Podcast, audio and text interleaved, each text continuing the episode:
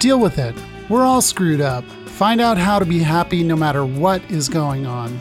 Here's Tracy Crossley. Before we start today's podcast, I wanted to share some comments from some of Tracy's clients that have worked with her in both group coaching situations and one on one coaching. And to reach out to Tracy for a discovery session, please email her at happiness at tracycrossley.com. That's happiness at tracycrossley.com. Enjoy the show. Thanks for listening. The real story is that Tracy saved my butt. Been an amazing opportunity for me. So I feel like if I can make growth from it, I know anyone can. It's the best investment I've ever made in myself. It way beats a Greek holiday, and I love my Greek holidays. Thank you so much for um, uh, all the work in the session and the Marco Polo to help me. So Tracy, you're awesome. Thank you. Bye-bye. It's just been it's just been amazing, and I just if anyone's even thinking about it, do it. Even if you're just thinking about it, just do it. Just go there. You know, just just do it for yourself. You know. Welcome to this special edition where Tracy answers your burning questions. Hi there. I am now live. Yes, I am. Hopefully, you can hear me. I did not check my sound before coming on today. So, I do have another wonderful episode of Emotional Baggage. Stop unleashing. No, yeah, stop unleashing, start releasing. You know what I mean? Yeah, let's get rid of that emotional baggage. So, real quick, let me get over to my little outline here and I will uh, see what it says for me today. So basically, I'm going to wait for people to get on. Um, hey there. Okay, so emotional baggage, we all know what that is. It's sort of like as a kid, you don't have any emotional baggage when you're born, right? And then you're in an environment with other people, and being around other people period, whether it's functional or dysfunctional, you're going to create certain beliefs that you have about yourself and the world. And depending on what your beliefs are, you're going to, in some cases, because it's negative, you're going to look at life and yourself and how the world works from a more negative perspective. At times, all the time, it really just depends on how your environment was as a kid, to what degree of dysfunction you lived with. So, anyways, so you develop this as a kid, you come into adulthood, and you have these beliefs, and you go into relationships with these beliefs. And at that time, you always have a choice to develop some kind of self awareness about what you're bringing into a relationship. And a lot of people, of course, don't have that, at least in the beginning. So we develop emotional baggage because we're carrying everything from childhood forth, like these suitcases, right? and you get more of them or they get heavier and pretty much they need their own plane at some point. And that's how emotional baggage works until you start to work with it or at least stop accumulating it. So that's pretty much what emotional baggage is. And what I'll do is I'm going to go over here and look at my little outline again. And basically, if you have any questions, go ahead, put them on this post. I will get to them. If I don't get to them today. I'll get to them next week, but I promise I will get to them. This has been a really great forum for answering questions. This has helped me a lot with emails I get from people, the messages I get privately sent to me on Facebook, and of course, when you guys leave questions or comments on any of the posts on Facebook. Okay. So, and Instagram too, by the way. So, you comment anywhere, I'm going to do what I can to answer. All right. So, first question this is about an attached X, and this is an email question I got. And this is what it says I suspect this is impossible, but how do I tell an avoidant, anxious ex partner who keeps contacting me that she needs to look at her feelings and get out of her head? She ran away from a beautiful relationship and pushed all the people most dear to her away, not just me, her friends too. Is there a way to help her snap out of the loop? I can't stand her this way. Well, I can understand that when you have an idealized version of a human being. I have to imagine that when you were in a relationship with her, there were probably signs that she wasn't both feet in. And then you have to ask yourself why you were in a relationship with someone who did not have both feet in as well.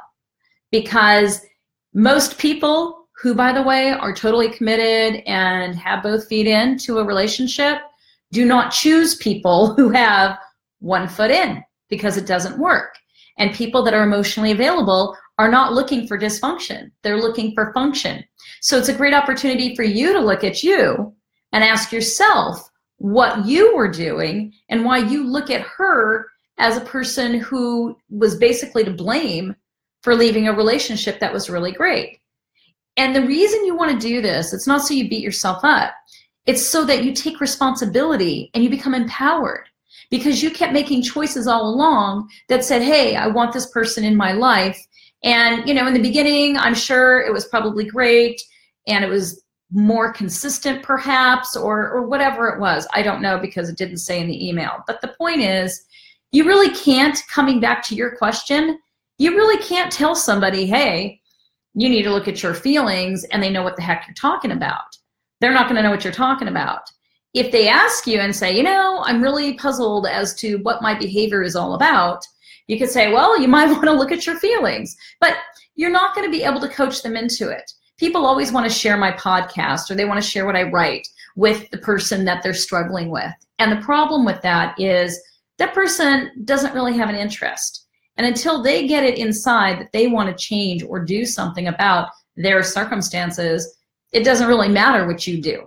So don't waste the effort. But of course, if it's bothering you and you're saying you can't stand her this way, then you make a choice to go, well, I don't necessarily want to put myself in a position to have a conversation with somebody where I'm not feeling connected or I'm not feeling I'm getting something from it.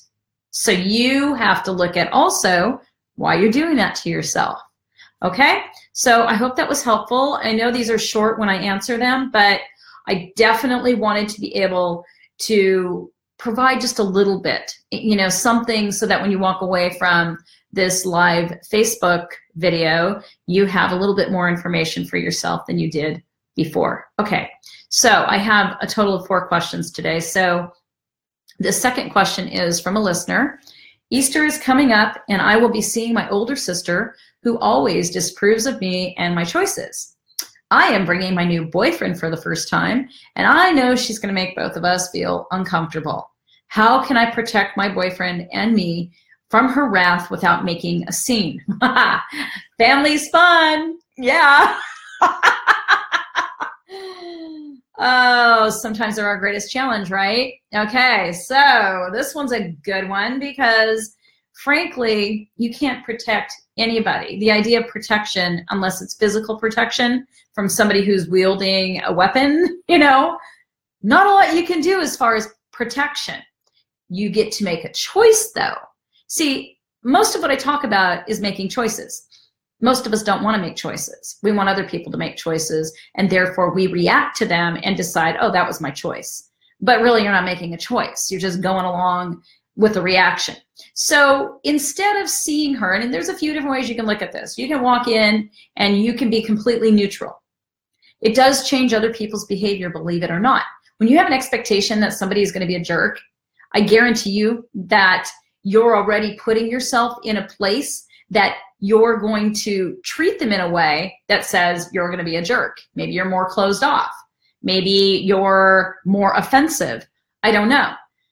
But when you look at somebody and you give them the freedom to show up however the heck they're going to show up without a preconceived notion that they're going to be toxic, then you're you're opening a door, right? Because then you're not attached to that outcome of oh gosh, she's going to overreact or she's going to be mean or do whatever it is that she does, and instead you're just going to let her be whatever she wants to be and you can just observe it. You don't even have to engage. And if she makes comments about your boyfriend or about you. All you have to do is look at it from a place of, wow, this is so not about me and it's not about him. And if you take it personally, then you have to look at why that's a trigger for you. Why is it a trigger for you if she's mean to you? And I'm not saying this is a perfect world and you shouldn't react. What I'm saying is you always have the opportunity to find empowerment even in those moments. When you look at, well, why am I taking this personally? Why is this affecting me? And to get deeper with it and get to your real feelings about what's going on inside of you. Why are you so intimidated by her? Get into that feeling. And from there, you can basically find what's going on in you and you can resolve it inside of you by feeling your way through it and listening to what is already an innate voice inside of you, a feeling, a knowing. There's always that thing in there that says, this is the thing you should do, which is probably to have courage and perhaps even get closer to her in some way if possible. I don't know how toxic she is. So this could be like when you guys were little kids. I don't know. So anyways, I hope that's helpful. And uh, let me just make sure there's no questions over here. And there is not so far. So anyways, let me continue with question number three. I feel like it's let's make a deal, right? And we have all these different curtains and let's see which curtain it's behind. All right, behind curtain number three, email from someone about being rescued from their emotional state. I'm going to see if I understand this because it's a little bit longer. It's not super long, but it's a little longer. Okay, your point of being rescued from our emotional state is utterly spot on. I've not heard it described that way before. So I should probably tell you what that means to be rescued from your emotional state. So most of us enter relationships hoping somebody's going to rescue us. I'm not saying this is the whole world, but there is, when you get in a just dysfunctional relationship, this is absolutely part of it. And that is you are in a place emotionally with yourself before you get in a relationship. Let's say you meet somebody and you get a very strong attachment to them that's not necessarily healthy. Okay. There's secure attachment, there's insecure attachment. Let's say you get this insecure attachment and you feel like you just need their energy. You just need to hear from them. You just need whatever it is you need, and you don't even know why. So you're wanting them to emotionally rescue you from whatever it is you're feeling because you're not wanting to feel those feelings. A lot of us don't like to feel our uncomfortable, negative emotions, but there's nothing there that really is going to kill you. Instead, if you don't feel them, you're going to continue to look for somebody to rescue you from you. So feel your feelings, deal with yourself, and then you're not going to look for an unrealistic outcome of wanting somebody to rescue you because a lot of people go into relationships with all these expectations that someone is going to go, oh, hey, you know what? I can rescue you from yourself. You can't do that. Even if you want to, you can't do that because nobody is inside of your body but you. And that's where your feelings are. And that is why you want to have an internal locus of control where you are dealing with your emotional state. Emotional intelligence, there's four different levels of it. And the first one is basically to man, well, it's actually the second one, to manage your emotional state. Okay. So you have to not mentally manage it by telling yourself not to feel certain things, but to allow yourself to feel so you don't enter relationships looking for someone to rescue you. Okay, so that was my explanation, excuse me, my ex explanation. So I'll start it again. Your point of being rescued from our emotional state is utterly spot on. I've not heard it described that way before. In my most recent situation with a woman, I have concluded that she touched virtually every button of seeing mom in another that is likely possible. When someone has spent a lifetime with very low self esteem and then has an experience where they cannot escape the feeling that for one moment they are perfect, you can't unring that bell. It's way, way worse than any drug or an enjoyable childhood or adult experience I have ever had. How do I free myself of that? Well, this is a great and very long answer. And I mean, it's a great question with a really long answer. And I am going, I'm trying to think of how I'm going to be succinct with this. But basically, what I already talked about, about being emotionally rescued, the problem is that that's exactly what you're feeling when you see your parent in another person. And then there's that feeling of perfection in your feeling, like you feel like um, you're getting some kind of validation that you haven't gotten before, and it's amplified. So, people who are avoidance, this is their story because your emotions are usually on lockdown. You meet somebody who triggers you into a place of, oh my God, this person is so amazing and so over the top, and you don't even see a real version of them. You see a fantasy version of them. And then you're wanting them to stay a fantasy version and not a real human being, okay? And you're making them responsible for your feelings, and that perfection is an illusion.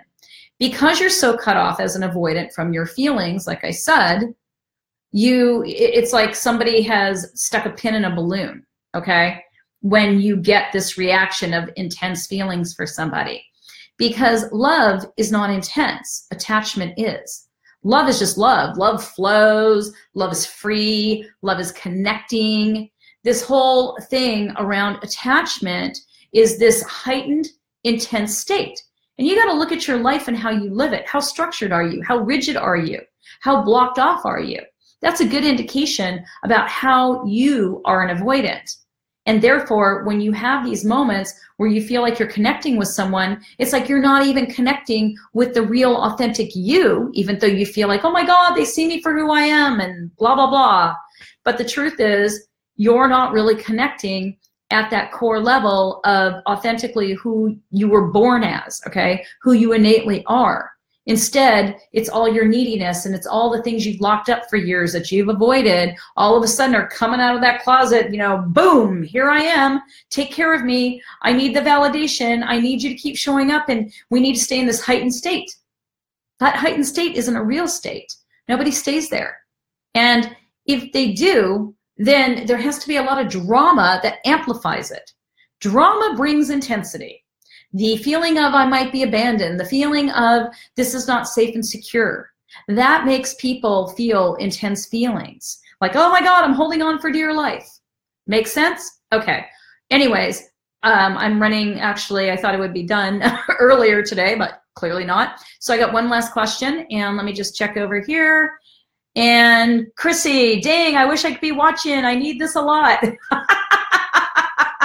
well, you are totally welcome to leave a question here even after I'm done recording because I want to be able to help as many people as I can with whatever it is that you have going on in your life. Okay, so let me get to this question over here, which is from a listener. Okay, dating is difficult for me because it brings up every insecurity I have. I used to be there, I totally understand that. I know it's good for my personal growth, but I'm always self conscious about what I do and what I say that's because you are waiting to be chosen rather than being the chooser. It doesn't matter if you're male or female either. So, anyways, the question, let me continue, is Is it possible to date without it being painful? I'm afraid my date can see it in my face. I want it to be fun, but it just isn't. Again, going with what I just started with, your focus is on the other person choosing you. And so it's almost like you're, uh, I don't know, a toy on a shelf in a in a toy store, and somebody's looking around going, "Oh, I'll take that toy. Oh, I don't want that toy." And so you want to be chosen. And when you want to be chosen, you're not usually your authentic self. You're trying to be, let's say, the best version of yourself. But if you feel so insecure, you might not show up as any part of yourself because you're afraid of being judged.